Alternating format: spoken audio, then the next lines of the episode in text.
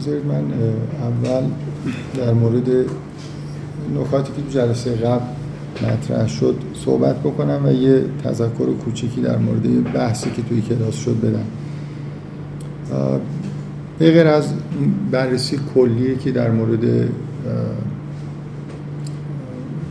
واژه ها و عبارت هایی که توی سوره زیاد تکرار شده که می‌تونه کلید در واقع حداقل شروع فهم یه متن باشه که از روی کتاب نظم قرآن دفعه قبل گفتم تاکید من تو جلسه گذشته روی این عبارت تکرار شده استغفروا ربکم ثم توبو الیه بود که حداقل تو این اولین آیه‌ای که توی سوره اومده که آیه سوم سوره است در موردش بحث کردم. سعی کردم بگم که چه ارتباط منطقی هست بین موحد بودن از لحاظ عملی یعنی اعتقاد به توحید و عمل بر اساس توحید و کسی به غیر از خداوند رو عبادت نکردن الهی غیر از الله نداشتن و همون معنایی که اشاره کردم که در واقع معنی توحید و معنای عملی اینه که اون ارباب متفرق وجود نداشته باشن. شما در درونتون مقابل هیچ کس و هیچ چیزی احساس مسئولیت نکنید به غیر از خداوند که حقه و منشأ حق. سعی کردم بگم که این فضای در واقع روانی که توسط توحید ایجاد میشه و اون حس آزاد بودنی که در واقع به وجود میاد از قید و بندایی که از طرف جامعه یا حتی از درون خودمون ممکنه بهمون تحمیل شده باشه این چجوری در واقع ارتباط داره با اینکه انسان به تحقق استعدادهای خودش اون چیزی که بهش الان اصطلاحا خودشکوفایی میگن نزدیک بشه. یه زمینه هایی در واقع به وجود بیاد از لحاظ روانی که ما اون فضیلت ها استعداد هایی که به طور بالقوه داریم اینا در واقع یه جوری به فعل تبدیل بشه. من اینو به عنوان ویژگی این سوره گفتم که شما اگه در ابتدای این سوره رو بخونید این آیه اول که میگه الف لام را کتاب احکمت آیاته ثم فصلت من لدن حکیم خبیر.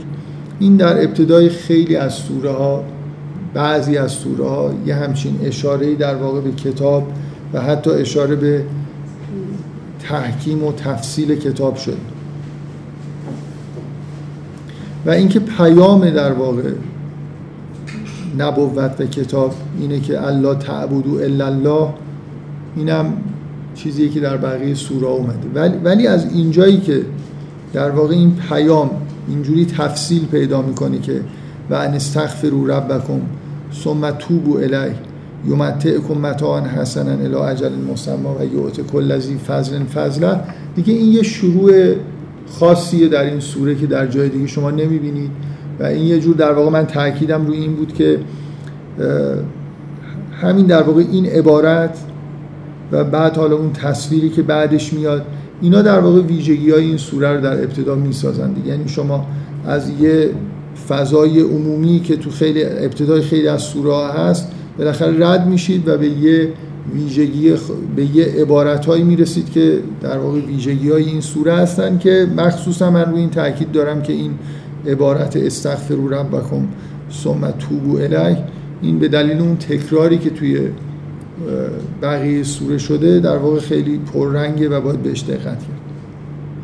شما خیلی از سوره ها دارید که از همون شروعش از آیه ابتداش چیز کاملا خاصه که نظر آدم رو به یه فضای خاصی جلب می‌کنه. مثلا فرض کنید سوره انفال اینجوری شروع میشه که یسالون که عن الانفال قل الانفال لله و للرسول. این شروعی نیست که شما جای دیگه مشابه دیده باشید یا اصلا این موضوع جای دیگه تو قرآن مطرح شده باشه. اینی که خیلی سریع آدم پرتاب میشه به فضای سوره انفال. بعضی از سوره اون شکلی هن بعضی ها با یه عبارت های مثل همین حروف مقطعه تکراری مثل الف لام میم الف لام را حامیم که دقیقا تو ابتدای بعضی از سوره اومدن. یا یه آیاتی شبیه این مثلا کتاب احکمت آیات یا سبح لله ما فی السماوات و الارض. عبارت هایی که تکراری هستن. در ابتدای بعضی از سوره و گاهی اوقات در متن در بین آیات اومدن. بنابراین یه جوری آدم از اینا که رد میشه بالاخره ما دنبال این هستیم که به یه تصویری به یه عبارتی محتوایی برسیم که خاص این سوره باشه که به نظر من خیلی سریع در واقع تو همون آیه سوم و بعدا چهارم و پنجم و اینا به یه فضای خاصی می‌رسیم که فضای این سوره است. من به سعی کردم تو جلسه قبل در مورد این ارتباط بین توحید و استغفار و توبه و اینکه چجوری به طور منطقی راه رو باز می‌کنه برای اینکه انسان به خودشکوفایی برسه. زمینه رو در واقع برای یه زندگی متعالی آماده می‌کنه. اینو جلسه قبل صحبت کردم. حالا اون نکته که می‌خواستم بگم این بود که در بین جلسه این سوال که من روی این تاکید کردم که شناخت حقیقت یه بخش عمده ای از وظیفه انسانه. نه فقط اینجوری نیست که چون ما توی فرهنگی زندگی می‌کنیم که اون جنبه های شناختی توش تأکید کمتری میشه. من روش معمولا تأکید بیشتری می‌کنم ولی بالاخره این شناخت پیدا کردن و عمل شناخت پیدا کردن نسبت به حق و بعد عمل کردن به حق هر دوتا در واقع ضروری هستن. و من حالا تاکیدم روی اینه که اونو فراموش نکنیم که ما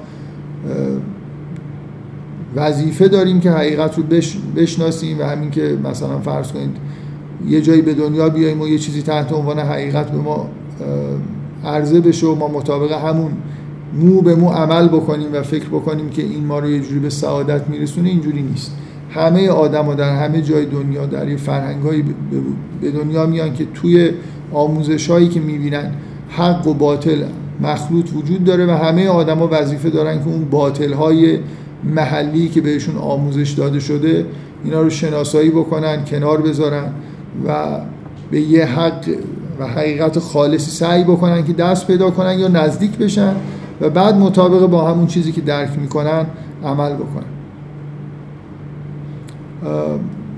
بحثی که تو این جلسه قبل شد در ادامه این حرفایی که من زدم اینه که چجوری میشه خود این حقیقت و شناخت و این حرفا من اشاره کردم به این آیات ابتدای سوره بقره و اینکه بالاخره اونجا یه راه حلی نشون داده شده. بعد از اینکه گفته میشه که در واقع نمایش داده میشه که یه عده آدم هایی هستن متقینی که در راه شناخت حقیقت هستن رسیدن و همینجور دارن عمل می‌کنن و پیش میرن در کنار کسایی که کلا راه شناخت به دلیل کفر روی به ذهن در واقع قلبشون بسته شده و کسایی که مابین گروه سومی که مابین اینا هستن وقتی که این این تصاویر در ابتدای سوره بقره در واقع در ابتدای قرآن گفته میشه و بعد خب این بالاخره سوال پیش میاد که چجوری میشه آدم جزو اون متقین باشه و از این حالت کفار که ختم الله علی قلوبهم و علی سمعهم و علی ابصارهم که به شدت می‌بینید توصیفی که از کفر و کفار هست شناختیه. اینا کسایی هستن که قلبشون از کار افتاده چشمهاشون چیزی رو نمی‌بینه و الی آخر. جواب در واقع این سوالی که پرسیده شده بود من با این آیه دادم که بعد از این ابتدای سوره این آیه میاد که یا ایها الناس بدو ربکم الذی خلقکم و من قبلکم لعلکم تتقون. اینکه راه رسیدن به تقوا اینه که شما خداوند رو عبادت بکنید. حالا عبادت به معنای اینکه پروردگارتون رو عبادت بکنید. به معنای اینکه ستایش بکنید اعمال عبادی انجام بدید یا پیروی بکنید از اون چیزی که می‌دونید فرامین الهی هست و اون چیزهایی که نهی کرده رو انجام ندید. شامل همه اینا عبادت کردن شامل همه اینا میشه. پس سوالی که پیش اومد این بود که چطور بعضیا به نظر میاد که مثل خوارج و اینا خیلی عبادت می‌کردن و به جایی نمی‌رسیدن. من یه جوابایی دادم و بعد که جلسه تموم شد یه دفعه یادم افتاد که خب آخر این آیه اصلا میگه که یا ایها الناس عبدوا ربکم الذی خلقکم و الذین من قبلکم لعلکم تتقون. بنابراین پیامگاه کیو نیست که بگه مثلا فرض کنید الان یه دستور عملی هر کی عبادت بکنه فوری مثلا بعد از یه روز دو روز ده روز به تقوا می‌رسه. خود اون آیه هم بالاخره اینجوریه که میگه راش اینه دیگه حالا بیاید عبادت بکنید. شاید به تقوا به شاید اون دریچه های ذهنتون باز بشه شاید معرفت پیدا بکنید. به نظر میاد یه موانعی من حالا خصوصی با بعضی این حرف رو زدم. فکر نمی کنم هیچ وقت خیلی مفصل توی جلسات این حرف رو زده باشم. که بالاخره سر راه آدمای موانعی هست که ممکنه واقعا برطرف کردنش راحت نباشه. حالا بغیر از اون موانعی که از طریق محیط به آدم تحمیل میشه من حالا یه خاطره مشخصی تو ذهنم هست. گاهی آدم از یه نفر یه حرفی میشنوه شاید تو اون لحظه خیلی عمیق به نظرش نمیاد و بعدا مثلا یه سال دو سال میگذره وقتی که دیگه آدم ممکنه دسترسی هم به اون آدمی که این حرف زده نداشته باشه. من یه بار یه سر همین مسائل مربوط به مسائل دینی و اینکه چجوری میشه به رشد رسید و این حرفا یه آدم نه چندان شناخته شده ای که به هر حال اهل این حرفا بود بودم و بعد ایشون می‌گفت که هر سعی می‌کرد اینو به من بگه که همون طوری که توی سنت های عرفانی هست داشتن استاد لازمه. منم یه خورده نسبت به این مسئله حالت انکار داشتم. اینکه لازم خوبه. ایشون اولا یه چیزی که به من یاد داد واقعا یه چیز یا نشانهایی از قرآن آورد که ببین همه پیغمبرها یکی رو داشتن. بلا همینجوری از به اصطلاح زیر بوته در نیومدن. میگه موسی هم ببین بالاخره فرستادن. یادم اینو دقیقا ایشون گفت که موسی رو هم فرستادن خدمت شعیب. یه اگه کسی می‌خواد خیلی رشد بکنه حالا ایشون منظورش واقعا این بوده کسی که خیلی می‌خواد رشد بکنه نه در یه حد مقدماتی. مثلا وارد راه عرفان و اینا بشه یکی باید بالای سرش باشه. بعد یه چیزی گفت. حالا من, من که میگم بالاخره یه خود موضع انکار داشتم دیگه. فکر می‌کردم که مثلا شریعت اومده و قرآن هست و آدما می‌تونن بشینن به همین شریعت عمل بکنن و گناه نکنن و قرآن رو مثلا به اصطلاح حادی خودشون قرار بدن و به یه جای می‌رسن. ایشون یه عبارتی گفت که من تو ذهنم موند. واقعا اون لحظه به نظر اومد که این همچین خیلی حرف جالبی نیست. ولی الان فکر می‌کنم خیلی حرف جالبی بود. گفت ببینید آدما همشون معمولا یه مرضهایی دارن که این مرضها رو یکی باید تشخیص بده و اینا رو درمان بکنه. وگرنه اینا نمی‌تونن اصلا رشد بکنن. من اون لحظه واقعا هنوزم یه خورده موضع حالت انکار دارم و یعنی فکر می‌کنم آدما بدون استاد و اینا هم تا یه جاهایی می‌تونن پیش برن. قطعا اگه بخوان خیلی پیش برن بهتره که قطعا بهتره که یه نفر بالای سرشون باشه یا حتی شاید واقعا آدم بتونه بگه که واجبه. ولی این حرفش من اون موقع واقعا متوجه نشدم. بعد همینجور به تجربه احساس کردم که آدما با به طور ژنتیک خانواده ای که توشون به دنیا اومدن جامعه ای که توشون در واقع توش متولد شدن یه مرضایی بهشون منتقل میشه. یه موانعی سر راهش رشدشون قرار می‌گیره. که اگه اینا رو تشخیص ندن هی مثلا رشد می‌کنن. مثل یه کانون مثلا بیماری که طرف مثل اینی که یه آدم یه بیماری داشته باشه بعد بخواد ورزش کنه. خیلی هم راه ورزش کردن خوب بلد باشه خیلی هم ممارست داشته باشه ولی هر مدتی یه بار اون بیماری عود می‌کنه و انگار زحماتش رو یه جوری برباد میده. فکر می‌کنم این خیلی حرف خوب. یعنی ایشون نکته ای که در واقع گفت حالا من بعدا متوجه شدم که استاد بیشتر از این که راهنما باشه که حالا مثلا من تو ذهنم بود که خب قرآن راهنمای خوبیه. یه نفر اگه وصل بشه به قرآن راهنما داره دیگه. حالا مثلا استاد چی چیزی اضافه تر از این می‌تونه بگه؟ بهترین چیزهای هدایت. این جمله آیه جوادی آمولی رو من چند بار نقل کردم که فکر می‌کنم جمله خوبیه. میگه هدایت منحصره در قرآنه.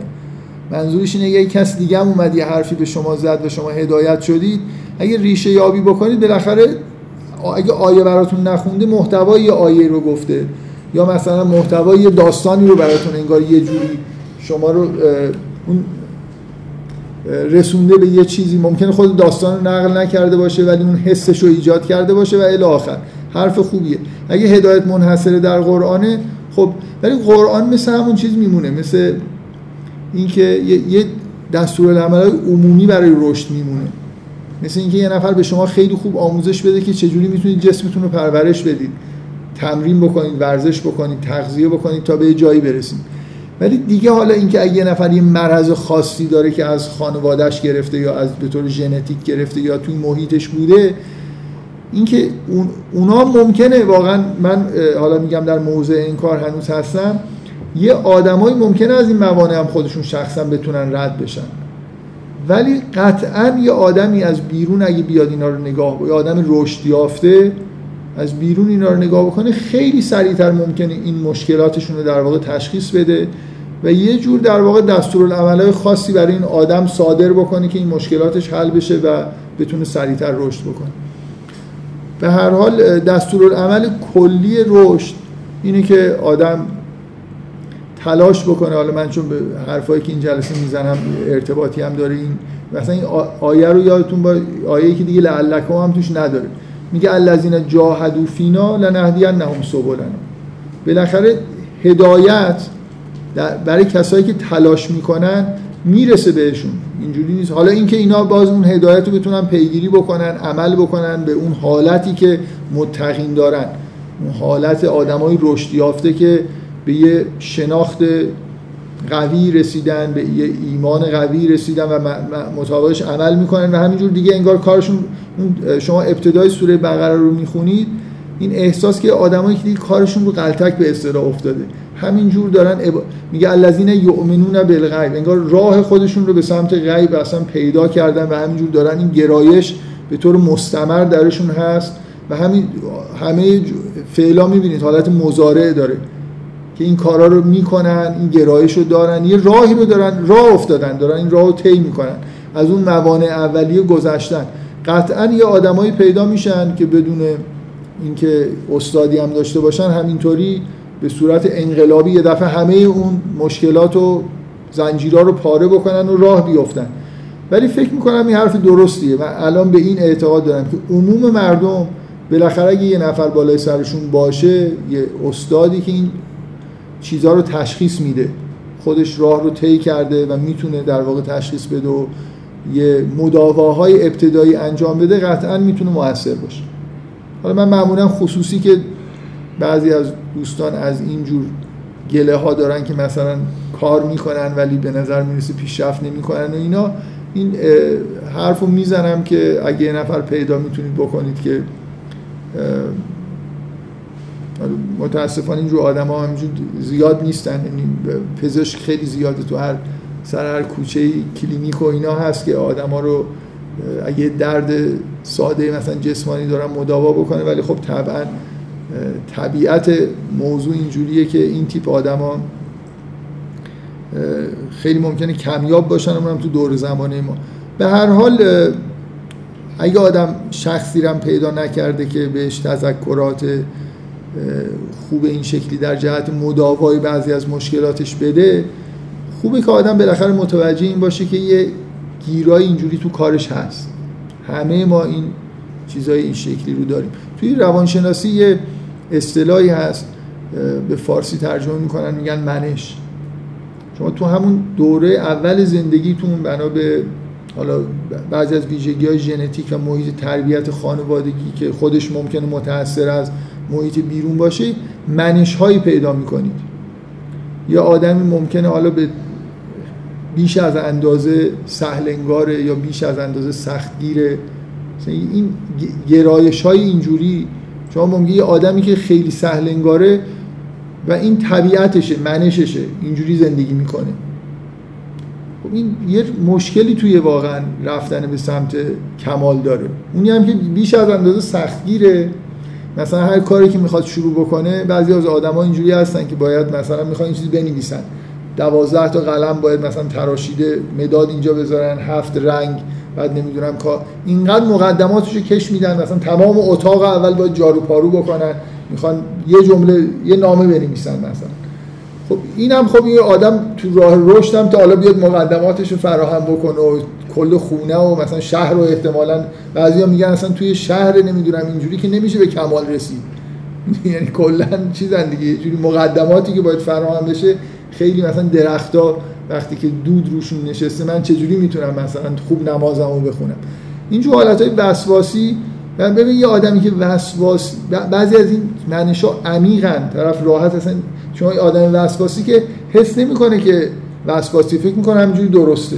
بقیه آدما مثلا یه جوری سهل انگارن. به هر حال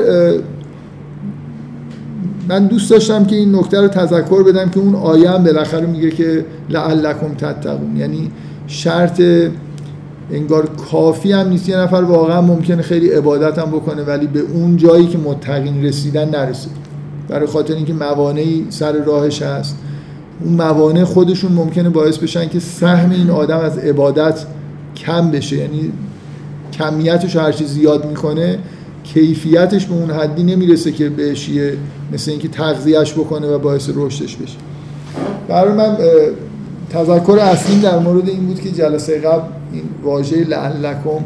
باز نکردم آیه رو همینجور فقط محتوای آیه تو ذهنم بود و بعدا آیه کاملش تو ذهنم اومد و دیدم خب این نکته مهمیه که اونجا هم یه شایدی هست انگار. نگفته که شرط کافیه شاید لحن من یه جوری بود که انگار هر کسی عبادت بکنه حتما به تقوا می‌رسه. در حالی که آیه میگه که ان الله شاید به تقوا برسه. خب بیاید بفرمایید. اول یهودیان به قلوب مرض که دینو پیچیده می‌کنن. یه سری کارایی می‌کنن که فکر می‌کنن کار اینا درسته. خیلی رو خوارج می‌خورد بحثی که اونجا بود. یعنی آره خب خوارج که قطعا نمونه چیزن دیگه نمونه الذین فی قلوب مرض که شکی نیست. و چیزی که قرار الذین فی قلوب مرض رو از اون حالت در بیاره اینه که توبه کنن عبادت بکنن. یه آیه هست که من تو همون جلسات بهش اشاره کردم که میگه این الذین فی قلوبهم مرض ما سالی یکی دو بار بهشون موقعیت میدیم که توبه بکنن. بالاخره اینا آدمایی هستن که درست قلبشون واقعا تقوا نداره و با مؤمنین نیست. ولی تو جماعت مؤمنینن و این حسن رو براشون داره که چون بالاخره عبادت های ظاهری انجام میدن. توی جمع شرکت می‌کنن که حرف از معنویت هست. ممکنه چند تا آدم واقعا با تقوا رو هم تو اون جمع حضور داشته باشه. اینا بهشون یه چیزی می‌رسه یعنی به طور کامل انگار ارتباطشون با خدا بالاخره قطع نیست. همون جامعه دینی که توش زندگی می‌کنن شریعتی که بهش عمل می‌کنن اینا یه راههایی از آسمان به سمت اینا باز کرده که به این در واقع فضیلت در واقع رسیدن که همون سالی یکی دو بار یه موقعیت هایی پیدا می‌کنن. بعضی هاشون متحول میشن از اون حالت در میان و میرن جزوه بالاخره یه پلی بین اینه که از روی الذین فی قلوبهم مرض به سمت متقین هست که هر سال یه عده از اینا میرن. از اون ور فکر کنم خیلی کمتر کسی میاد این ور. ولی از این ور یه آدمایی منتقل میشن اون ور. در حالی که این پل به طور طبیعی بین بخش کفار و مؤمنین نیست. اونایی که توی جوامع غیر دینی زندگی می‌کنن تو محیط های غیر دینی اون تذکرها هم بهشون نازل نمیشه و اون موقعیت ها براشون اونطوری که برای الذین فی قلوبهم مرض پیش میاد پیش نمیاد. این یه دفاعی از اینکه چرا علیرغم این همه فسادی که تشکیل جامعه دینی به وجود میاره که همین در واقع به وجود اومدن افرادی که بهشون میگیم الذین فی قلوبهم مرض که گاهی تو قرآن به نظر میاد فاصل ترین افراد بین اینها هستن. بالاخره این یه توجیه دفاع خوبی از اینکه چرا یه همچین جامعه علا رغم این مشکلات تشکیل میشه. برای اینکه راه همون ارتباطی به سمت تقوا یه جوری این پل تعریض میشه. تعداد بیشتری آدم می‌تونن. ولی اینکه حالا یه عده ممکنه در سقوط بیشتری هم بکنن خب من برنامه اینه که یه شروع کنیم آیات اول سوره رو بخونیم بعد یه مدار آخر سوره رو. این سوره من دفعه قبل اشاره کردم یه ساختار خیلی خیلی مشخصی داره. یه مقدمه یه بخش بزرگ از داستان ها و بعد دوباره یه مؤخر حالا من توی فکر می‌کنم که به نظرم رسیده مناسب تره که مقدم مؤخر رو یه خورده در موردش صحبت کنیم بعد وارد اون بخش میانی بشیم که یه بخش مفصلی از در واقع داستان انبیاست. خب من این ابتدای سوره رو می‌خونم روی چند تا نکته می‌خوام تاکید بکنم. یه آیه مهمی باز توی این سوره هست که حالا من در مورد اهمیتش سعی می‌کنم استدلالای تیپ به اصطلاح استدلالای لفظی و تکرار الفاظ و اینا هم داشته باشم که فقط اینجوری نشه که این آیه‌ای که میگه که هو الذی خلق السماوات والارض فی ستت ایام و کان عرشه علی الماء لیبلوکم ایکم احسن عملا.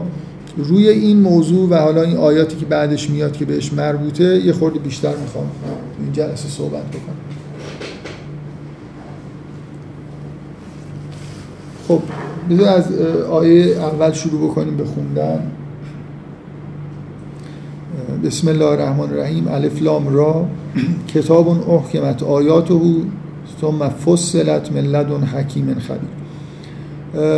مثل خیلی از سوره ها با سوره با اشاره به خود کتاب شروع میشه. مثل یه تذکری از اینکه با, با در واقع نزول قرآن و کتاب مواجه هستیم داریم کتاب می‌خونیم و می‌بینید که در طول سوره هم باز برمیگردیم. مثلا فرض کنید مثل خیلی سوره های دیگه شما توی این سوره مسئله حقانیت خودی یعنی پاراگراف های مربوط به خود کتاب دارید اینکه مثلا فرض کنید ام یقولون افتراه و قل فعتو به عشر صور مثلی یعنی می‌خوام بگم خود این آیه که شروع میشه حداقل نشانه اینه که توی این سوره خود کتاب موضوعیت داره. بعضی از سوره ها ممکنه هیچ اشاره ای به اینکه یه سوره از قرآن رو دارید می‌خونید و این یه بخشی مثلا از کتابه. اشاره مستقیمی به این نشده باشه. خیلی از سوره ها اینطوری هست.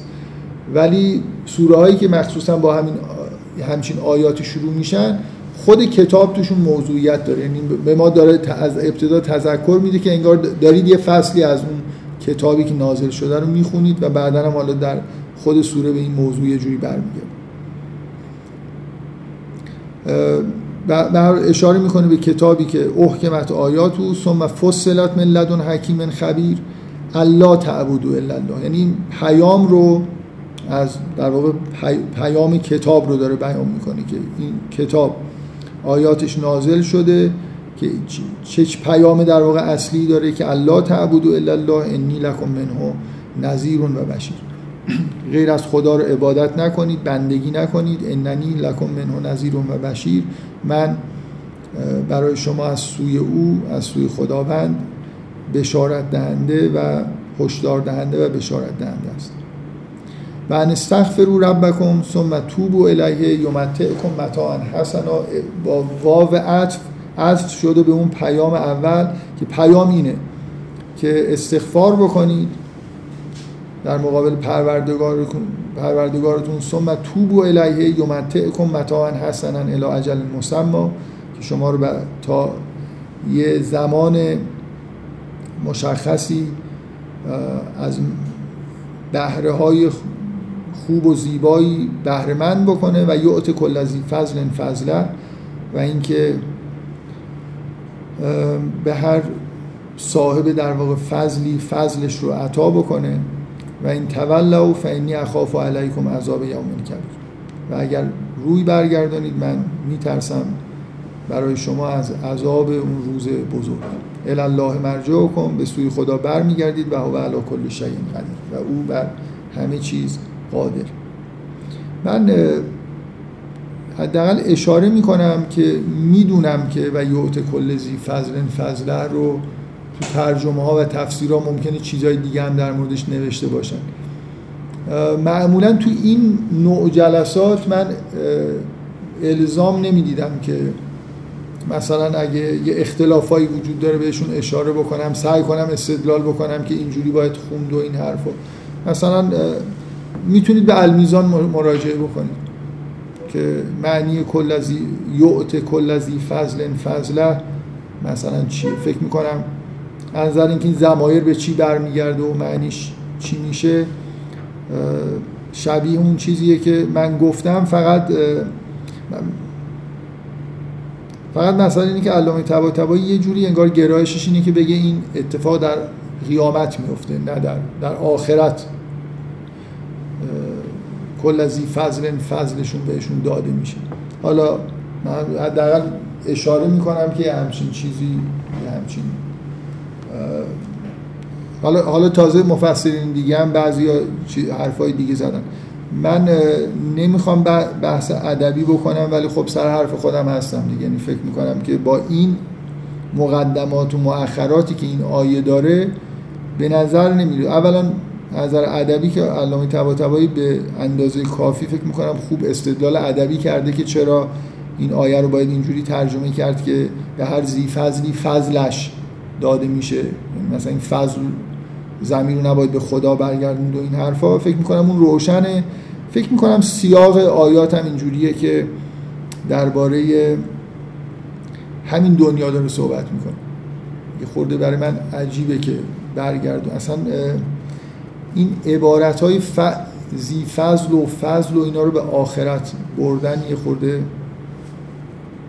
برای من عجیبه. حالا فکر می‌کنم که من همیشه احساسم این بوده که این آیه معنیش روشنه ولی بالاخره یه چیزی اینجا هست. من جلسه قبل صحبت هایی که کردم بعد نیست مراجعه بکنید اگه دوست دارید که نکا... جورای دیگه ای که این آیه رو مثلا معنی کردم ببینن ببینید توی المیزان اندازه کافی در موردش بحث شد. من خواستم بگم علا رقم این که اینا رو می‌دونم یه جوری نمی قلبا اطمینان دارم که معنیش همون که من گفتم. جان بفرم. تا زمان معین به شما مطابق بعدش هم گفته که اگر مثلا گردان بشین عذاب ببینید یه جورایی می‌تونی مثلا این حس با آدم بدی که این فضل من مربوط این فضلی که همون زمان معین نداره آره دیگه من منم شما دارید حرف منو آره منم من اصلا برام عجیبه که اینو چجوری میشه به آخرت برد دیگه. برای اینکه میگم سیاق آیه یعنی همین دیگه. میگه که شما توبه استغفار بکنید توبه بکنید یومته کن متان حسنا الی اجل مسمى و یعت و یعت کل ذی فضل فضل. اینو نتایج انگار دنیایی همین استغفار و توبه رو داره میگه. و این تولا فینی اخاف علیکم عذاب. و اگه حالا رو برگردانید بعدا یه عذاب الهی. به نظر می‌رسه حداقل این یه جوری طبیعی تر دیگه. حالا اگه یه نفر شاید آدم هیچ وقت که نمی‌تونه نباید با اطمینان بگه الا بالله اون چیزی که من می‌فهمم درسته. نه در مورد قرآن نه در مورد هیچ چیز دیگه ای ولی من واقعا قرائت های دیگه و حتی چیزی که تو المیزان هست یه خورده برام عجیبه. المیزان هست همه نزدیکتره. حداقل زی فضل فضل اینا رو همونجوری فکر می‌کنم از نظر ادبی حرفی که می‌زنه درسته ولی گرایشش اینه که بگه که این حالا شاید بشه گفت در آخرت تکمیل میشه. حالا اینکه این اشکال نداره یه نفر بگه که نهایت اینکه فضیلت ها مثلا برسه چون فضیلت ها در اثر عمل هم ایجاد میشن دیگه. یه نفر نسبت به کسی دیگه فضیلت داره به دلیل اعمال بهتری که انجام داده نه به دلیل اینکه استعدادهایی داشته فقط. خب اون نتیجه اعمال فضیلت ها برتری هایی که نتیجه اعمال افراد هست خب اونا در آخرت بهش می‌رسه. یعنی میشه گفت این در آخرت تکمیل میشه. ولی اینکه کلا این عبارت رو یه چیز مربوط به آخرت بدونیم فکر می‌کنم با سیاق این آیه با قبل و بعدش خیلی سازگار نیست. حالا به جای بحث دارید خب این ابتدای سوره بود که من حالا دفعه به اندازه کافی روش و خاص بودن این در واقع شروع صحبت کردم. حالا بذارید خود سریعتر ادامه بدیم تا به یه باز تصویر خیلی خاص و اختصاصی یعنی شما بالاخره این چیزها توی مخصوصا ابتدای سوره نظر آدم رو جلب می‌کنه. یه تصویر آدم هایی که در مقابل این پیام مقاومت می‌کنن. خیلی جا تو قرآن مثلا میگه که انگشتاشون تو گوش خودشون می‌ذارن. کسایی که قرآن رو میشنون پیام پیامبران رو میشنون ولی نمی‌خوان بپذیرن. یه تصویر اینجوری که خب تصویر خیلی چجوری بگم؟ اینکه این اصلا عبارت معنیش دقیقا چیه؟ خودش همراه با یه سری ابهاماست که اصلا من احساس نمی کنم که لازمه که در مورد این واژه ها یکی یکی بخوایم خیلی کنجکاوی بکنیم و ابهامش رو برطرف بکنیم. اون چیزی که لازمه از این تصویر بفهمیم به نظر من روشنه. میگه میگه الا انهم یسنون صدورهم لیستخفومه آگاه باشید که آنها اونایی که در واقع این پیام رو نمی‌خوان بپذیرن و بشنون یسنون صدورهم لیستخفومه حالا اینکه یسنونه یعنی چی؟ یه کاری با سینه های خودشون می‌کنن. لیستخفومه به نظر می‌رسه که صدر یه جوری توی قرآن بیشتر معنویه تا منظور سینه به معنای مثلا قفسه سینه. ولی اونجوری هم ترجمه و معنا کردن که اینو به صدر به معنای معمولیش برگردن یه کاری می‌کنن.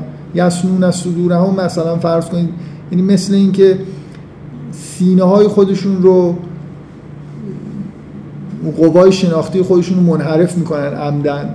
سینه مقاومت می‌کنن یه جوری. بالاخره چیزی که این تصویر داره میگه شما هر جوری ترجمه بکنید حالا رو بحثایی که در مورد معنی این واژه ها هست مخصوصا واژه یسمون صدورهم بالاخره اینجوریه که اینا تعمدن انگار راه رو میبندن برای اینکه این پیام وارد قلبشون و وارد در سینهشون جا بگیره به اصطلاح. الا انهم یسنون صدورهم لیستخفوا من می‌خوان یه جوری از خودشون رو در واقع پنهان بکنن. الا حین یستخشون از سیابهم یعلم ما یسرون و ما یعلنون. میگه وقتی که اینا پیراهنهای خودشون رو مثلا لباس خودشون رو روی خودشون برای پنهان شدن انگار مثل تصویر تمثیلی می‌دونه. میگه وقتی که مثلا زیر یه چیزی هم پنهان میشن علم و ما یسرون و ما یعلنون اون چیزی رو که پنهان می‌کنن و اون چیزی که آشکار می‌کنن خداوند می‌دونه. انه علیمون به ذات صدور خداوند محتوای این سینه ها, سینه ها آگاه به حال این آیه بالا هر جوری که واژه یسنون رو یسنون از صدورهم رو این عبارت رو تعبیر بکنید تصویری از آدماییه که مقاومت می‌کنن. نمی‌خوان. دوست دارن که یه جوری انگار یه جایی مثل اینکه یه نوری تابیده و اینا نمی‌خوان که این نور روشون بتابه. پنهان دارن میشن.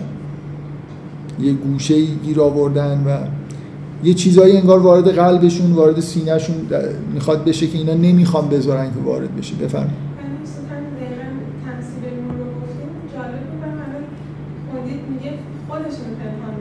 بله اینجوری نیست که بتونن پیام پنهان کنن آره.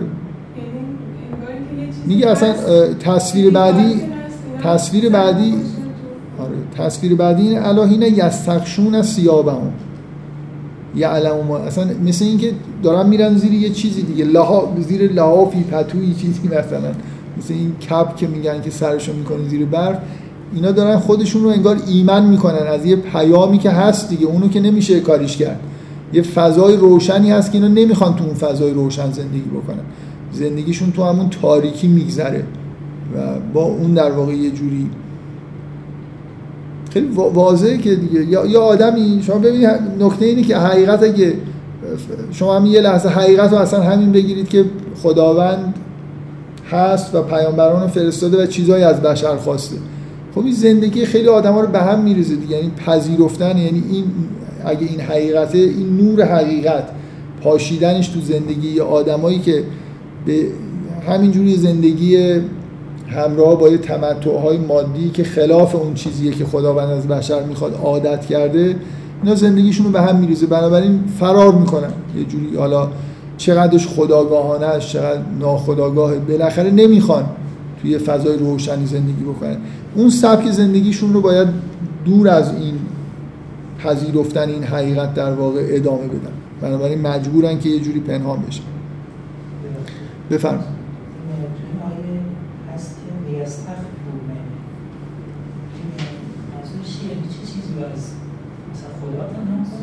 خودشون رو خودشون لیستخفو من پنهان بشن از او که به نظر می‌رسه به خداوند در میگرده میشه گفت که از پیام برمیگرده مثلا به قرآن و پیام قرآن.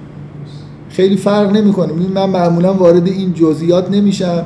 مگر اینکه یه تفاوت عمده ای توی مثلا فرض کنید معنی آیه و سوره ایجاد بکنه. اینجا گاهی اوقات تو اینکه زمین را به چی برمیگرده به هر حال تعبیرهای مختلف ممکنه وجود داشته باشه که تقریبا همه ارزن دیگه. حالا پنهان شدن از خداوند با پنهان شدن از پیامبری که داره تلاوت آیه می‌کنه یا از قرآن بالاخره معنیش مشخصه که چیه. در مقابل حقیقت.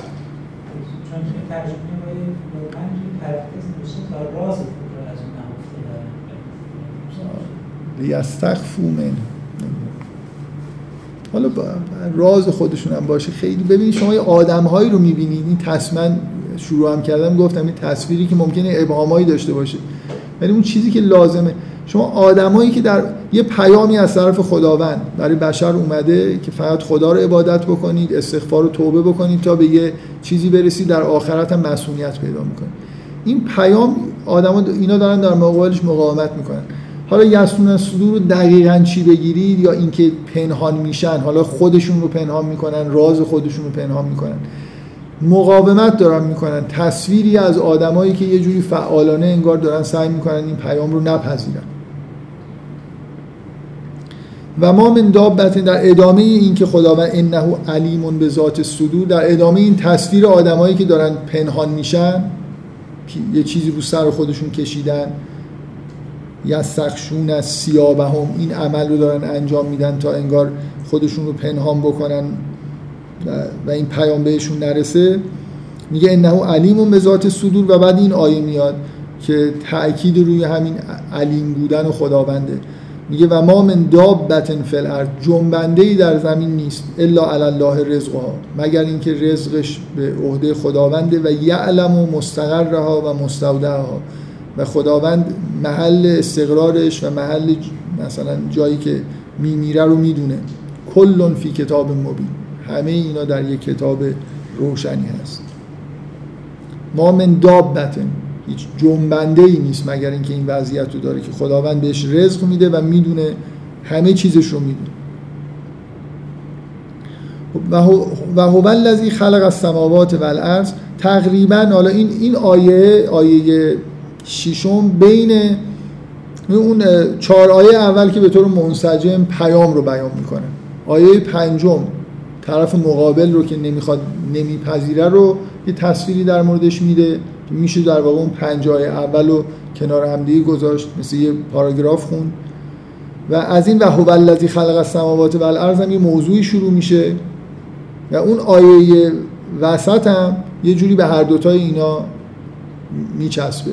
از یه طرف به دلیل اینکه داره میگه که مسئله علم خداوند رو در واقع داره بیان می‌کنه که بر هر جنبنده داناست ادامه آیه قبل از یه جهتی هم ادامه این پاراگراف بعدی که شروع میشه که خیلی جاها شما توی قرآن اینجوری می‌بینید دیگه. من حالا یه بار این تعبیر رو کردم مثل یه آیه هستن که مثل لولا عمل می‌کنن.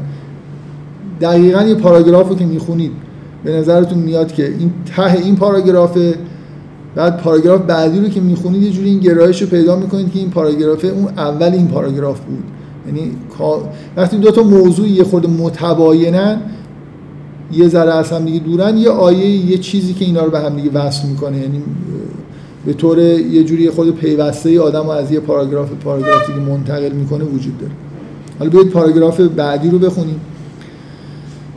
میگه و هو الذی خلق السماوات و الارض فی ستت ایام و کان عرشه علی الماء لیبلوکم ایکم احسن و عملا میگه خداوند اون کسیه که آسمان ها و زمین رو عالم رو در فی ستت ایام در پنج حالا من چون قبلا در موردش بحث کردم دیگه لازم نمی‌بینم بحث بکنم. در پنج دوره در پنج مرحله خلق کرده و کان عرشه علی الماء و روی این باید خود توضیح بدم دیگه.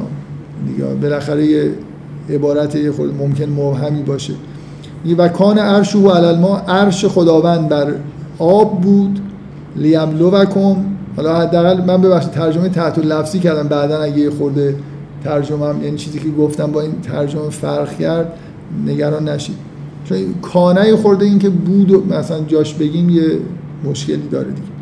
و کان عرش او الماء و عرش خداوند بر ما بود لیبلوکم ایکم احسن احسن و عملو که بیازماید شما را که کدام یک بهتر عمل می‌کنید. چی گفتم؟ جدا گفتم پنج. ممکن جدا؟ دو اگه می‌گفتم باز چون یه جای یومین هست ولی پنج نداریم اصلا. ببخشید ممنون که تذکر دادید الان.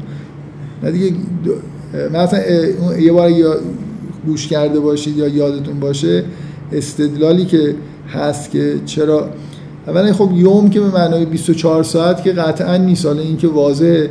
اینکه چرا مرحله ترجمه می‌کنیم؟ برای خاطر اینکه شما اگه مثلا فرض کنید یه یه نفر بیاد بگه که منظور از این یوم یه واحد زمانی مثلا روز در آسمان ها و این حرفا که همچین عبارت تو قرآن هست که میگه مثلا روزی که نزد خداونده به اندازه مثلا خمسین الف سنه در پیش شما هست و این حرفا. اگه واحد زمانی هم بگیرید مشکل اینه که خب بعد باید اینو توجیه بکنید که چطور یه بار میگه فی ست ایام یه جا میگه فی یامین ولی اگه همونطوری که توی لفظ یوم این اجازه رو میده که دوره و مرحله ترجمه بشه بنابراین ترجمه مناسب براش به جای روز همینی که مثلا بگیم یه در یه دوره دوران. مثلا من می‌تونم بگم در شش دوره یا شش دوران شش مرحله خلقت صورت گرفته و در عین حال بگم در دو مرحله. مثلا چهار مرحله اولو بگم باز دوباره بگم چهار دوره اولو بگم مرحله اول دو, دو دوره آخر رو بگم مثلا مرحله دوم بعد بگم خب در دو مرحله خلق شده. چون این عبارت در قرآن یومین و ستت ایام هست یه خورده اینو دور از ذهن می‌کنه که یه نفر بیاد یوم رو به یه معنای مثلا روز آسمانی چیزی بگیره. باید جوابگو باشه بعدا خب که بعد اون یومین رو چیکار می‌کنه. ممکنه مثلا جوابایی وجود داشته باشه. به نظر من چون واژه یوم این پتانسیل رو داره که مرحله ترجمه بشه دوره ترجمه بشه. اصلا اصل در واقع معنیش هم از یه همچین جایی میاد. بنابراین طبیعیه که اینجوری ترجمه بکنیم و بفهمیم. حالا باز این خیلی نکته خاصی توی این آیه نیست. میگه پس در شش روز نه در پنج روز. در, در شش روز یا شش سال مرحله آسمان ها و زمین رو خداوند خلق کرده و کان عرش و علل ما لیبلوکم ایکم احسن و عملات شما رو آزمایش بکنه که کدام یک بهتر عمل می‌کنه ولی این قلت انکم مبعوثون من بعد الموت و اگر بگویی که بعد از موت بعد از مرگ مبعوث میشید لیقولن الذین کفروا این هذا الا سحر مبین. که جواب میدن اینا که کافر شدن که این نیست به غیر از یه سحر مبین. اصلا خیلی معلوم نیست که یعنی چی. خیلی من یه بار این تذکر رو دادم که بنی اسرائیل مثلا حرفای پرت و پلا می‌زنن. بعضیا خیلی جدی می‌گیرن حرفایی که نقل میشه مثلا از بنی اسرائیل یا از کفار. گاهی اوقات حالت چیز داره یعنی همین که اینا یه حرف بی‌معنی می‌زنن. گاهی اوقات شما صراحتا قرآن میگه که مثلا این چیزی که میگن مثلا معنی میگه مثلا فرض کن میگن خداوند سالس سلاسه مثلا. میگه که این میگه این معنی نداره یعنی اینکه میگن اعتقاد به تسلیس خودشون هم نمی‌دونن. یعنی ازشون معنیشو بپرسید نمی‌فهمن چی دارن میگن. حالا اینجا هم خیلی چیز نکنید که حالا الذین کفر یقولون ان هاذا الا سحر مبین. حالا این یعنی چی؟ منظورشون چیه که چی سحر مبینه؟ این مبعوث شدن سحر مبینه؟ یا این حرفی که این داره می‌زنه؟ یا این مثلا آیه‌ای که اومده؟ حالا یه چیزی گفتن دیگه. خیلی من توصیهم اینه که حرفایی که خوبه بفهمیم که حالا منظورشون گاهی اوقات چیه ولی گاهی اوقات منظور خیلی خاصی هم ممکن نداشته باشه. ولی این اصلا نکته مهمی نیست. من می‌خوام روی این و کان عرشه و الماس صحبت بکنم و البته اون عبارتی که گفتم بی نهایت به نظر من مهمه. با بحثایی که جلسه قبل کردم ربط داره و باز اون فضای خاصی که همون آیات اولین سوره در واقع ما رو واردش کردن توی این پاراگراف هم به یه شکلی داره ادامه پیدا می‌کنه که می‌خوام باز در واقع روش تاکید بکنم. بیاد اینکه و کان عرشو علل ما یعنی چی؟ اگه به جای اینکه من بیام در مورد این بحث بکنم که مثلا عرش یعنی چی؟ نمی‌دونم ما یعنی چی؟ و یه بحثای مثلا ادبی و لفظی و اینا بکنم دارم می‌خوام سعی کنم که معنیش و معنی تقریبیش و لاغر از توی خود قرآن و اینکه این الفاظ توی قرآن چجوری به کار میرن و به چه معنا هستن یه جوری در بیارم. طوری که حداقل اطمینانی پیدا بکنید که حدودا دارید معنیش رو درست می‌فهمید.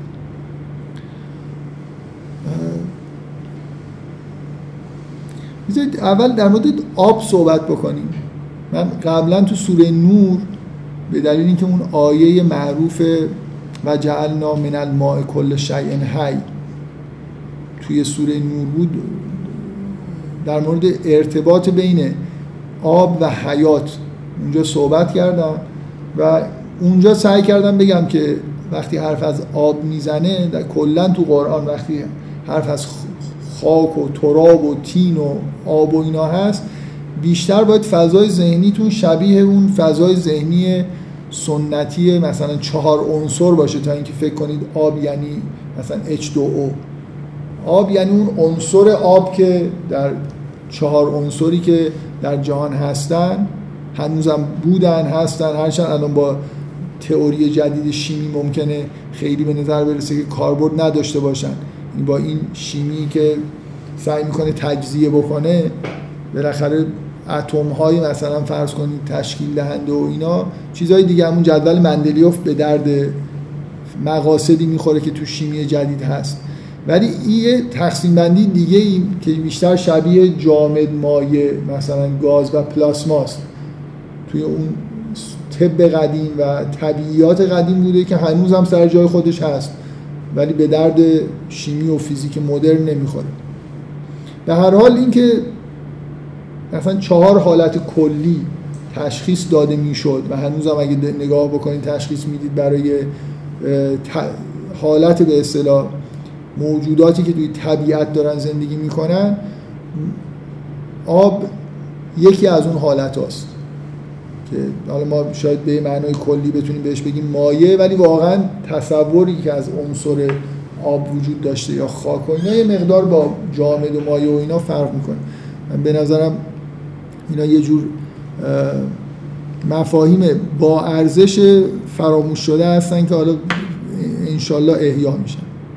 کلا یه گرایشی به اینکه طبیعیات ارسطو رو مثلا یه خورده جدی بگیرن به وجود اومده. حالا هنوز خود این گرایش خیلی قوی نیست ولی مقاله های خوبی نوشته میشه و اینکه سعی کنن طبیعیات ارسطو رو اونجوری که واقعا بوده بفهمن. چون علوم مدرن یه جوری با یه انقلابی جانشینه. علوم قدیمی شدن مثل هر انقلابی خاصیتش این بود که شروع کردن به گذشته رو تحقیر کردن و فوش دادن و بد و بیرا گفتن و بعدا بعد از مثلا حدود 300 سال به یه چیزایی رسیدن که دیدن خب نه یه چیزایی انگار تو قبلم. همون ما انقلابی که تو ایران شد بعد از سی سال به این نتیجه رسیدیم که همه اون چیزهایی هم که قبل بوده قابل فوش دادن و اینا نبود. همین چیزا هم بد نبود. خیلی چیزاش هم خوب بود. مثل, مثل خیلی از این پرونده های برنامه ریزی هایی که تو دهه پنجاه شده بود و که داشت خاک می‌خورد و بعضی ها رو کشیدن بیرون نگاه می‌کنن. عجب طرحهای جالبی بوده مثلا. طرح مثلا تأسیسی پژوهشکده ای در فلان جا با یه همچین مشخصاتی. برنامه ریزیایی بود که اگه ادامه پیدا می‌کرد بد نبود. خب به هر حال آب منظور آب به معنای H2O نیست و اینکه توی قرآن این ملازمت و این به اصطلاح همنشینی حیات با آب روش تاکید شده.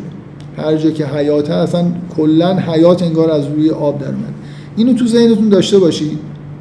بعد بیاید این عبارت رو نگاه کنید که یه جای دیگه قرآن اومده یعنی که یه خود روشن بشه.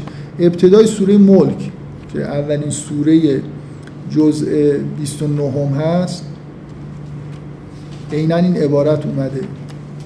میگه تبارک الذی بیده بیده الملک و هو علی کل شیء قدیر الذی خلق الموت والحیات لیبلوکم ایکم احسن و عملا.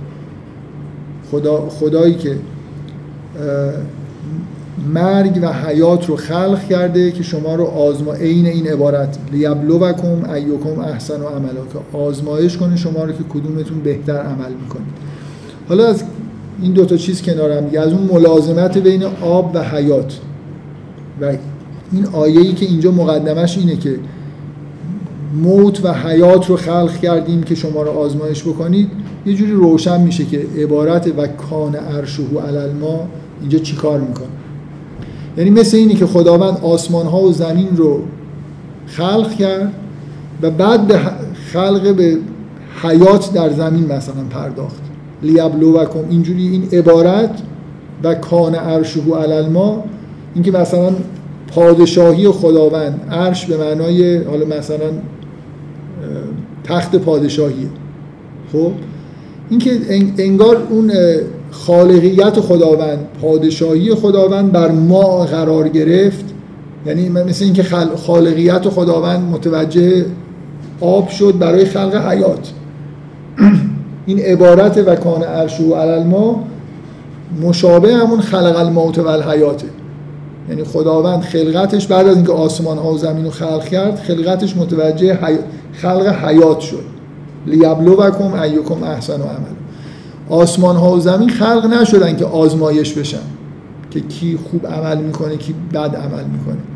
اون حیاتی که در زمین حالا یا در جای دیگه حالا بالاخره حیاتی که موضوع آزمایش اینه که کی خوب عمل می‌کنه کی بد عمل می‌کنه که بعدا بهشت و جهنمی به وجود میاد و این حرفا. این بدون اینکه من بخوام در مورد لفظ عرش و نمی‌دونم اینا خیلی کنجکاوی بکنم یا اینکه فعل کانه اینجا دقیقا به چه معناست چجوری باید ترجمه بشه. معنی عبارت فکر می‌کنم با این مقایسه ای که با اون آیه سوره ملک می‌کنیم روشنه. منظور اینه که اول آسمان و زمین خلق شد در شش دوره بعد دوره ایه که خداوند متوجه حیات شد و بعد مثلا فرض کنید از حیات نتیجهش اینه که انسان ها به وجود میان موجودات زنده به وجود میان که مورد آزمایشن ارتباط اون این آیه با آیه قبل که گفتم مثل لولا عمل می‌کنه که اونجا میگه و ما به حیات داره اشاره می‌کنه به جنبنده ها داره اشاره می‌کنه جنبنده هایی که در زمین هستن. و ما من دابت فل ارز الا الله رزقها. خداونده که این جنبنده ها رو زنده نگه میداره. بعد میگه و یعلم و مستقر را این یعلم و مستقر را و مستعده به وضوح به قبل ربط داره. اینکه دابتا کس موجودات زنده در زمین هستن که خداوند رزق میده یه جوری به مسئله خلق حیات در زمین و آزمایشی که خداوند از این موجودات زنده در واقع تحت آزمایش هستن توی پاراگراف بعد ربط پیدا می‌کنه.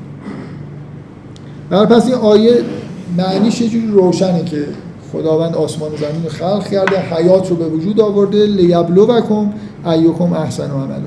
حالا من می‌خوام می‌خورد در مورد این صحبت بکنم دیگه. این یه از اون آیاتیه که بالاخره جای دقت کردن داره و با محتوای سورم کاملا یه در واقع ارتباط نزدیکی داره. اینکه خداوند همه این حیات رو نه آسمان و زمین رو. چیزی که تو قرآن هست اینه که موت و حیات رو خداوند میگه که خلق کردم برای اینکه شما رو آزمایش بکنم که چه, چه، کی بهتر عمل می‌کنه. زیباترین و بهترین عمل رو چه کسی داره؟ مثل یه آزمونه دیگه. همه ما به دنیا میایم برای مثل اینکه توی آزمونی شرکت کردیم که به حال بعدا نتیجهشو یه روزی به ما اعلام می‌کنن که خدا اون روز نیاره.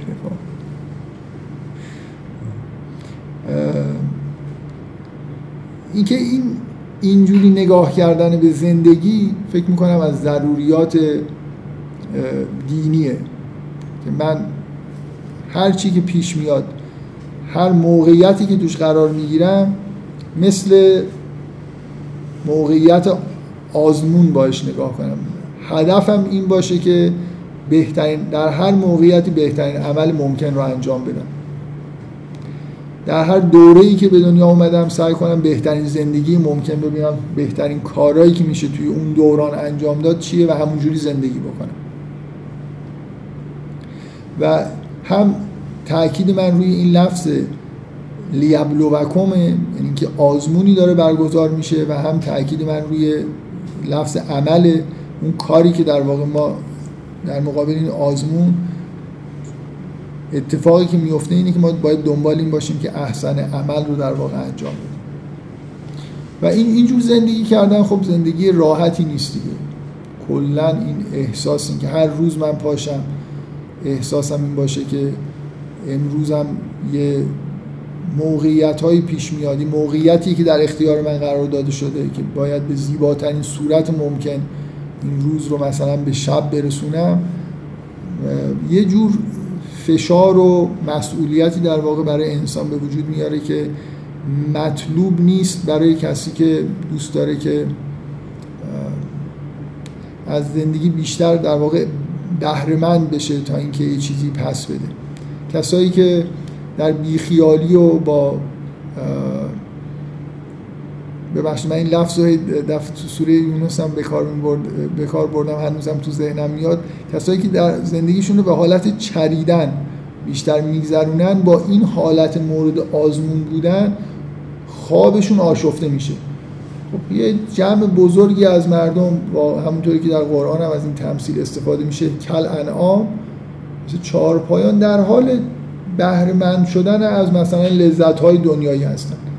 کسی که دنبال لذت بردنه طبعا یه مقدار براش گرون تموم میشه که این حس رو بتونی تو خودش مستقر بکنه که اگه حتی نعمتی بهش می‌رسه این نعمت اینجوری نیست که دادن مثلا من بخورم.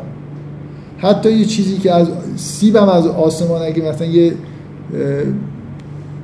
داره راه میره تو سبدش میوه افتاد فکر می‌کنه که من با این, با این چیکار بکنم؟ فوری نیست که برداره بخوره. نعمت ها رو به شکل اینکه خب من مثلا هم خودم حق دارم استفاده بکنم ممکنه که زیباتر این باشه که بدم کسی دیگه استفاده بکنه. مثلا من به اندازه کافی نعمت دارم. اینکه با نعمت ها اینجوری مواجه نشین که اینا یه چیزایی که دادن به ما ما از اینا استفاده بکنیم و خوش بگذرونیم. و اگه موقعیت سختی هم پیش میاد احساس نکنیم که اینجوریه که مثلا حالا این دارن مثلا فرض کن منو مجازات می‌کنن کتک می‌زنن چه می‌دونم. موقعیت سخت یه موقعیتیه که من باید توش به بهترین وجه ممکن عمل بکنم. گاهی زندگی ممکنه پر از نعمت باشه. من باید با این شرایط نعمت بهترین رفتار ممکن انجام بدم. همه چیز رو برای خودم نخوام به دیگرانم بدم.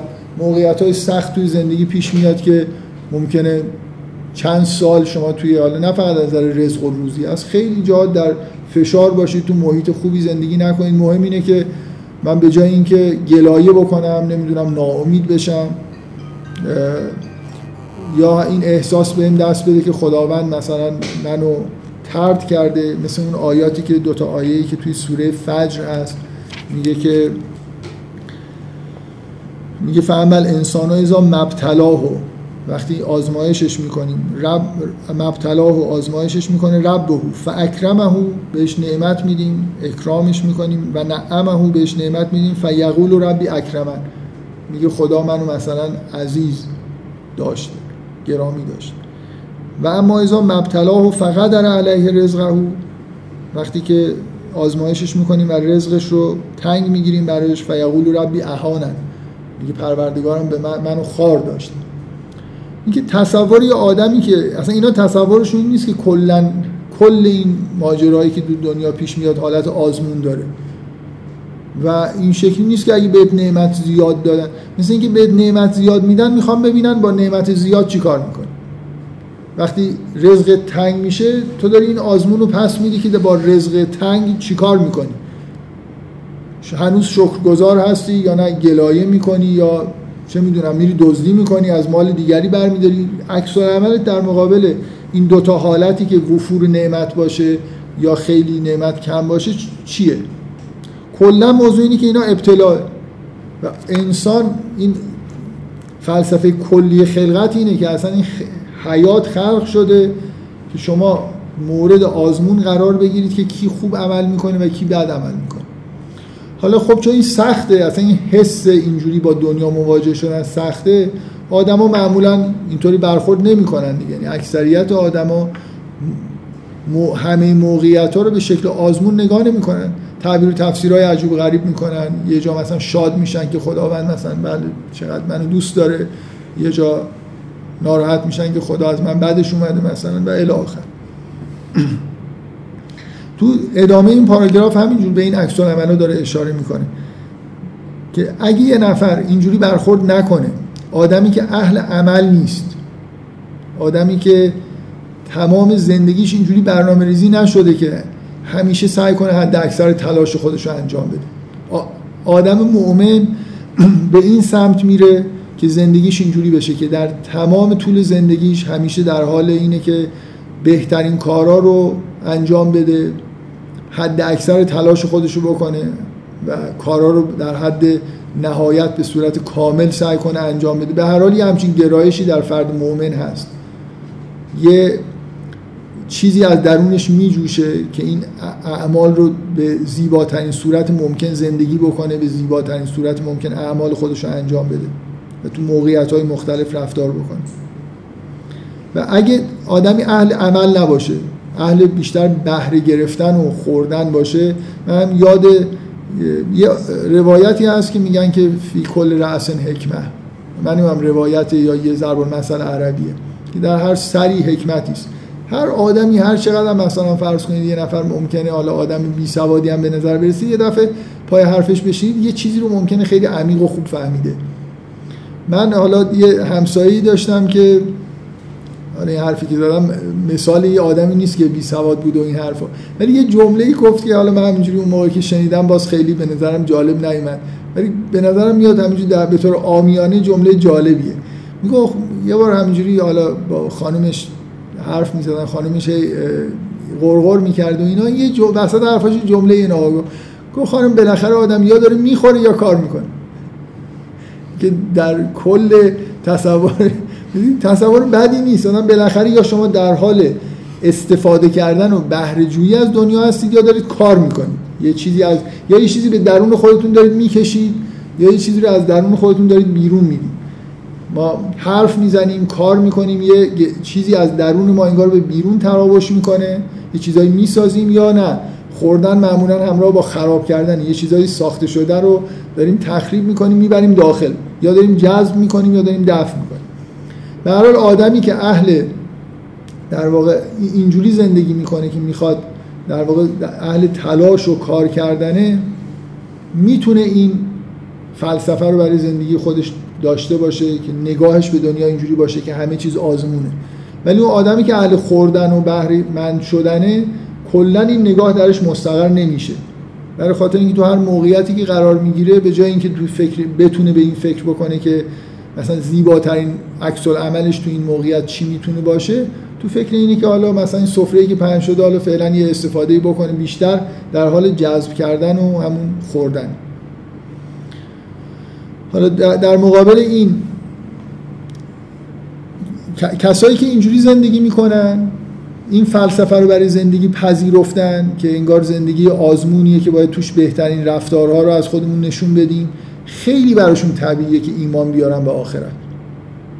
یعنی حتی اگه یا آدمی باشه که شیوه زندگیش اینجوری باشه اهل کار کردن باشه و همیشه سعی کنه به بهترین نحو ممکن زندگی بکنه و زیاد اهل خوردن نباشه این یه جوری ذهنیتش و قلبش آماده هست برای پذیرفتن اینکه آخرتی هست. ولی آدمی که اینطوری نیست براش ممکن خیلی براش گران تمام میشه. اگه بگید که یه روزی حالا میان جزئیات زندگی شما رو بررسی می‌کنن بهتون نمره میدن. در واقع یه روزی هست که این آزمونی که شما تو شرکت کردید نتیجهش میاد. این و بعد در اساسش یه رتبه بندی میشید و یه جاهایی قرار می‌گیرید و یه زندگی ابدی رو شروع می‌کنید. کلا این به به قلبشون نمیشینه اعتقاد به آخرت. ولی اونایی که اینطوری نگاه می‌کنن که دنیا جایی مثلا آزمایشه و باید بهترین زندگی رو ممکن رو برای خودشون پیدا بکنن و انجام بدن اینا به قلبشون میشین. اولین عبارتی که بعد از این بیان در واقع این فلسفه پیدایش حیات میاد میگه ولی این قلت این نکن مبعوثون من بعد الموت. اگه بهشون بگی که بعد از مرگ مبعوث میشن لا یقولن الذین کفروا ان هذا الا سحر مبین. کسایی که کافرن میگن که این یه جادوی آشکاری. این از همون نوع یسمون از صدور هم دیگه حالا یعنی چی؟ خیلی مهم نیست. این چیزی که دارید میگید مثل سحر و جادوه که آدم بعد از مرگ مثلا زنده بشه.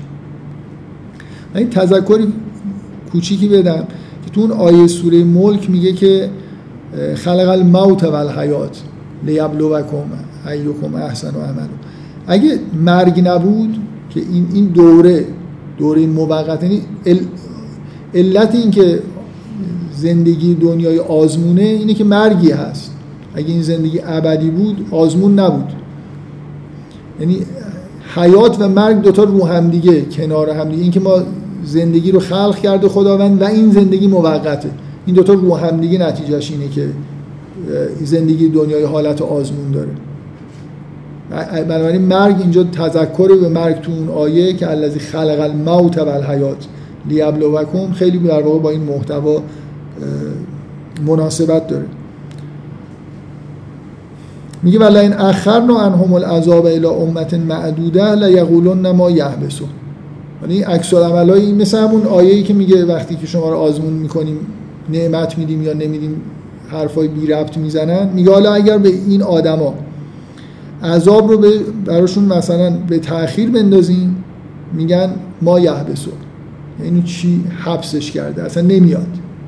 دوست دارم فکر کنن که این عذاب هیچ وقت نمیاد دیگه.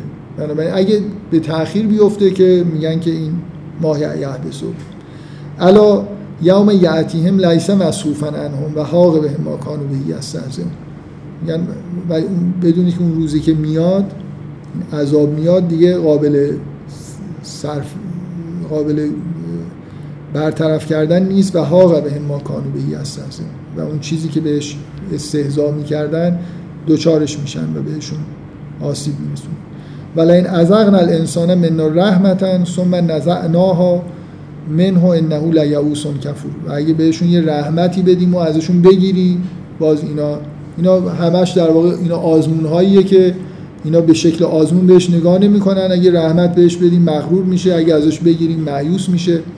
ولی این ازغناه نعما بعد ذرا مست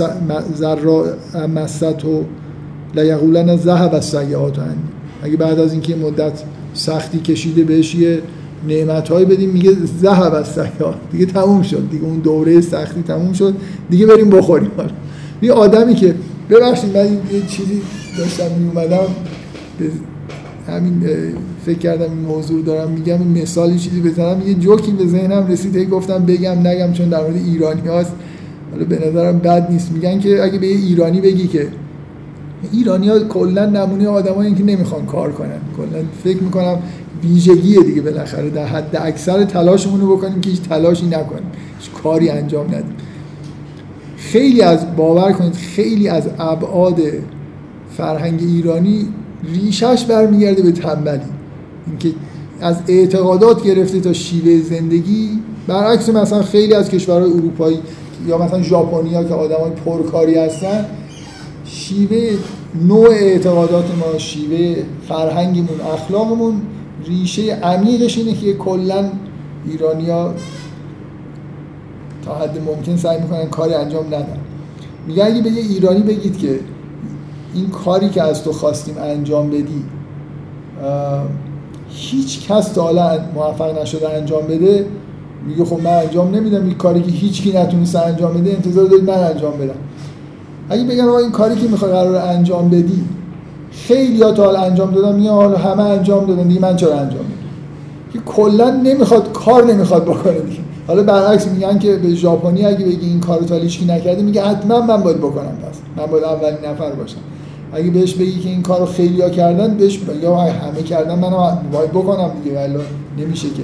هم این همه آدم موفق شدن منم باید موفق باشم کلا اینکه اون آخرشون گزاره ثابت اینه که کار بکنیم یا کار نکنیم.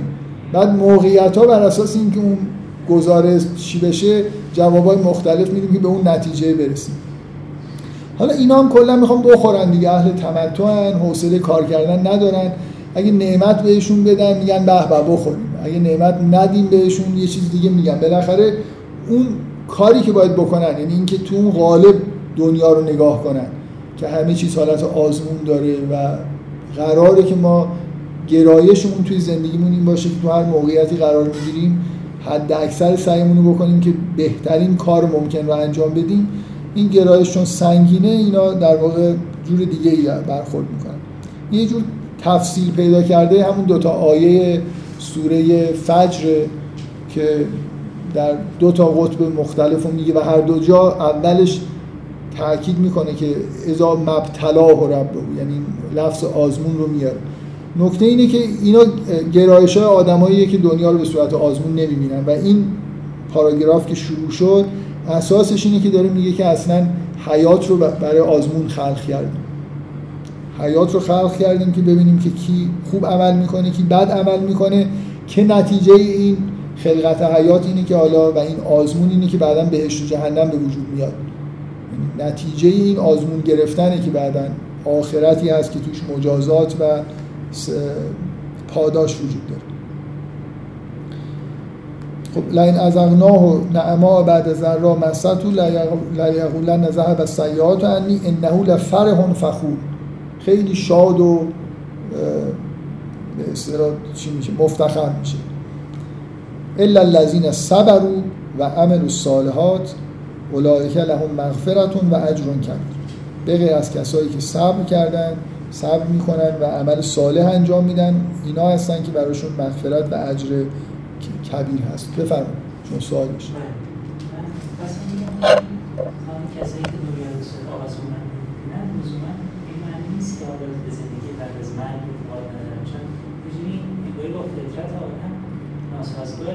مثلا اگه کسی به آخرت اعتقاد داشته باشه به معنای پاداش و عذاب و اینا اصلا قطعا زندگی رو داره به صورت آزمون می‌بینه الان مثلا خب بر اساس فطرت انسان که قرار دنیا تمام بشه کلا فکر کنم خیلی چیز سختری باشه برای پذیرش تا اینکه مثلا بعد از من که مثلا حیاتی هست و اینکه توی اون حیات آزمونی هست بهش جهنمی هست این برمیگرده به اینکه مثلا ما چجوری هدف از اومدن به دنیا نگاه مثلا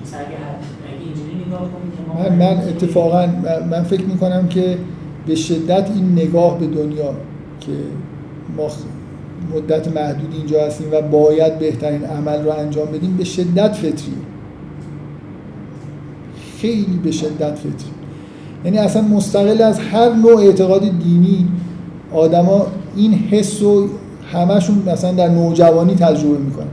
یه زمان محدودی در اختیارشونه باید حالا یکی ممکنه اون بهترین کار خیلی زود منحرف بشه به سمت بیشترین تمتع.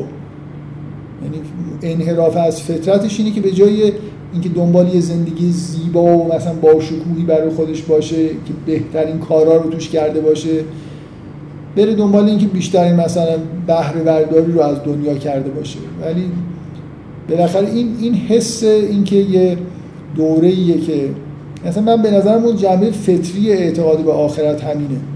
ما در درونمون این احساس که مورد آزمایش هستیم رو داریم واقعا. اینکه یه روزی می‌دونی این حس اینکه یه روزی باید جوابگوی یه کسی باشیم در مقابل این زندگی که به ما داده شده. حالا می‌تونید اسمشو وجدان بذارید. می‌دونید این, چیزی که ما بهش میگیم وجدان اینکه اگه مثلا فرض کنید یه روزی هیچ کاری نکنید آخر شب یه احساس بدی دارید. به قول امروزی ها وجدان درد می‌گیرید. یا یه کار بدی انجام داده باشید یا کار خوبی رو انجام نداده باشید حس بدی دارید این چیزی که ما بهش میگیم وجدان که تو همه آدما هست یه همچین احساسایی بهشون دست میدن این مبنای فطری اعتقاد به آخرت.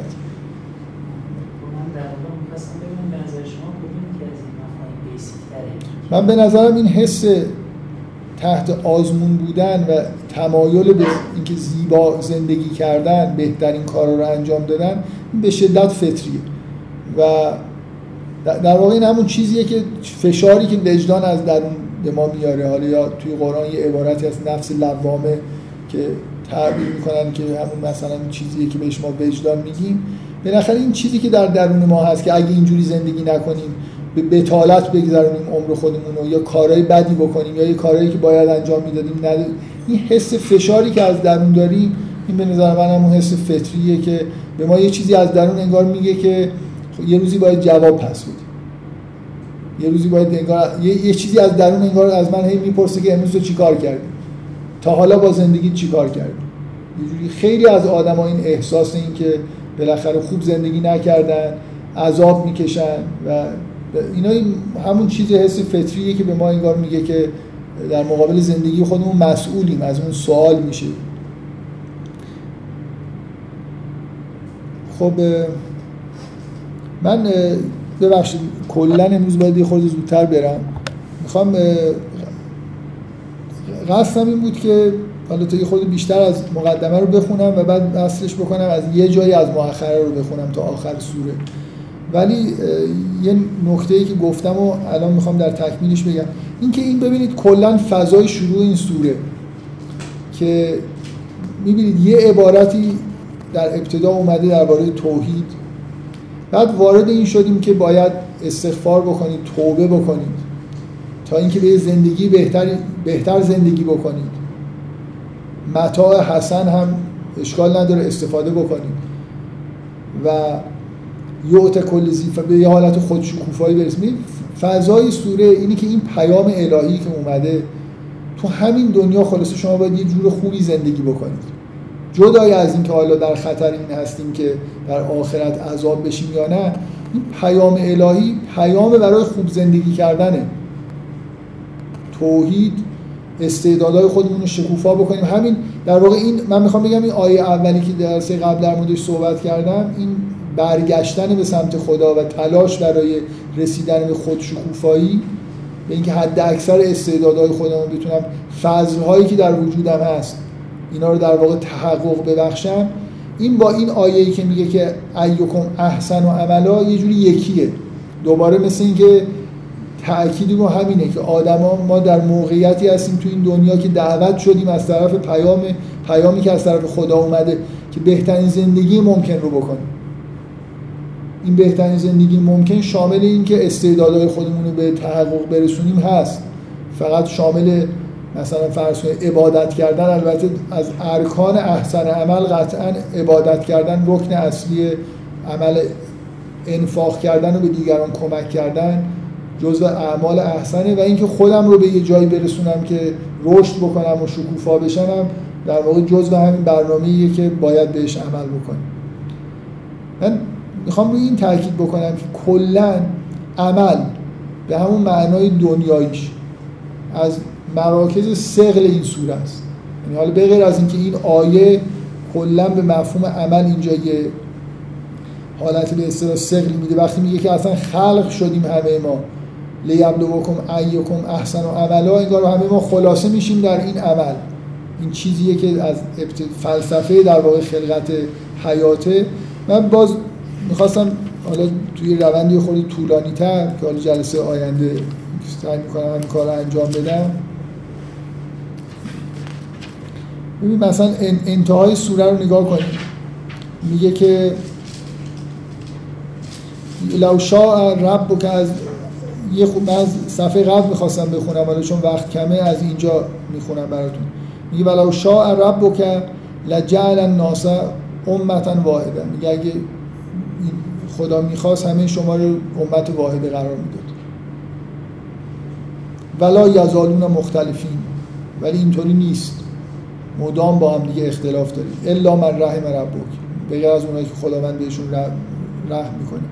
و لذالک و برای اینی که شما رو خلق کردیم.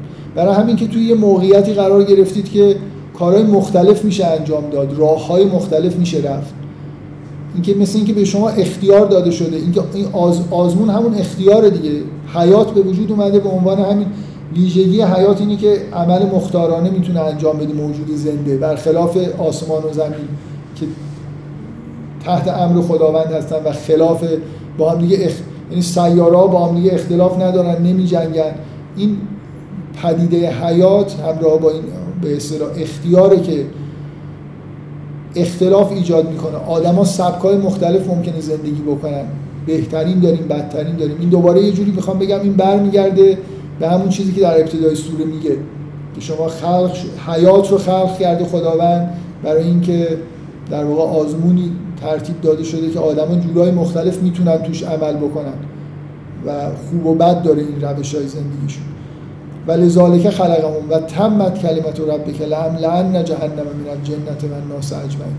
و این کلام خداوند ختم شده که جهنم رو از جن و انس از این موجودات زنده ای که مختاری که در واقع توی زمین هستن پر می‌کنه. و کلا نقص علیک من انباء الرسل. من انباء الرسل ما نثبت به فؤادک و جاءک فی هذه الحق و موعظه و ذکر للمؤمنین. و از این میگذرم به این آیه دقت بکنید. و قل للذین لا یؤمنون اعملوا علی مکانتکم. انا عاملون. و روی تاکید می‌کنم روی تکرار لفظ عمل. شما سر جای خودتون عمل بکنید. انا عاملون. ما عملهای خودمون رو می‌کنیم. من می‌خوام وزن مفهوم عمل رو اصلا توی این سوره سعی کنم بگم که با حالا اگه اون لیبلوکم احسان عملا که اصلا میگه که داره اشاره می‌کنه که خلق کردیم حیات رو خلق کردیم برای اینکه عمل شما رو بسنجیم. مثل این آیه‌ای که میگه لیس الانسان الا ما سعا اصلا شما هیچ چیزی برای انسان به غیر از این تلاشی که می‌کنه نیست. یعنی اگه ایرانی ها همشون اینو یه آیه رو بنویسن بزنن تو اتاقشون فرهنگ ما ممکن و هر روز نگاه کنن یه خورده بهش فکر کنن که هیچ اصلا به غیر از تلاش هیچی برای شما نمیمونه. یعنی اون چیزای استعداد ذاتی اگه دارید که بدون تلاش بهش رسیدید و همینجوری مثلا رو یه نفر باهوشه لازم نیست خیلی درس بخونه یه علمی هم به دست میاره. اینا, اینا چیزی که برای انسان میمونه مال انسانه عملشه. لیس الانسان الا ما سعا این خیلی چیز وحشتناکیه. میگه بالاخره آدم باید خیلی سعی بکنه دیگه. اون تلاش و این اعماله که به ما چسبیده. اون چیزای زمینه های عمل که فراهم بوده اونا بعد اینکه رفتیم اون دنیا ما مالک انگار این اعمالی بر اساس اینا به یه زندگی در اون دنیا می‌رسیم. اون آیه به این مفهوم عمل تو این سوره وزنی داده که من می‌خوام حالا بگم فرکانس ظاهر شدنش هم تو انتهای سوره ببینید میگه قل للذین لا یؤمنون اعملوا علی مکانتکم انا عاملون و انتظروا انا منتظرون. دوباره میگه ولله غیب السماوات و الارض و الهی یرجع کلم کله فعبده و توکل علیه و ما ربک به غافل اما تعملون. آخرین کلمه ای هم که تو سوره گفته میشه این که خداوند از اون چیزی که شما عملهایی که انجام می‌دید غافل نیست. برید عمل بکنید. برید, برید برگردید از اول. استغفروا ربکم. ثم توبوا الی برگردید به و شروع زندگی جدید رو شروع بکنید. سعی کنید احسن عمل انجام بدید توی زندگی خودتون. این دعوت به توبه برای اینکه راهتون باز بشه به سمت حالا هر کاری که تا کردید ریست بشه. شروع کنید به توی زندگی که از این به بعد به صورت آزمایش به زندگی نگاه بکنید. سعی بکنید که اعمالتون بهترین اعمال ممکن باشه و الی آخر. من حالا حداقل این جزء کوچیکی از پایان سوره رو سعی کردم بگم که با این فضای اول سوره هماهنگیش چی. ببخشید من زود تعطیل می‌کنم ولی حالا من ساعت رو نمی‌دونم ولی یک ساعت و نیم صحبت کردم چون دیر شروع کردم فکر می‌کنم یه رو به هفت اینا باید بشه قرار به شیشان تعطیل.